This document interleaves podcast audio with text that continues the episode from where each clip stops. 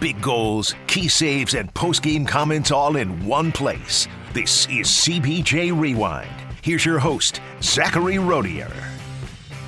Last night, the Columbus Blue Jackets fell to the Montreal Canadiens 4-3 in overtime at the Bell Center.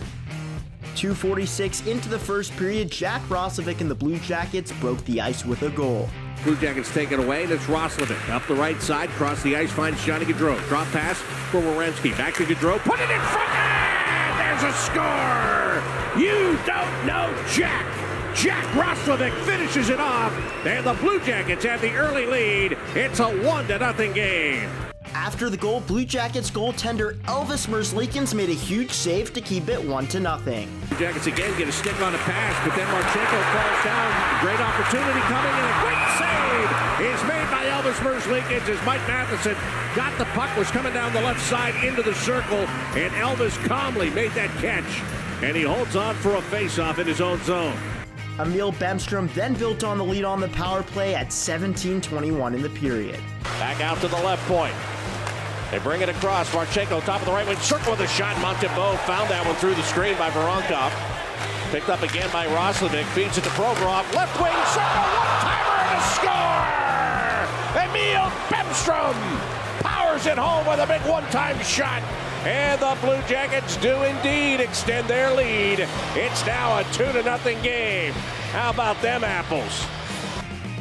27 seconds into the second period, Nick Suzuki and the Canadiens got one goal back, but then Emil Bemstrom got another power play goal at 13:34 in the period to make it 3 to 1.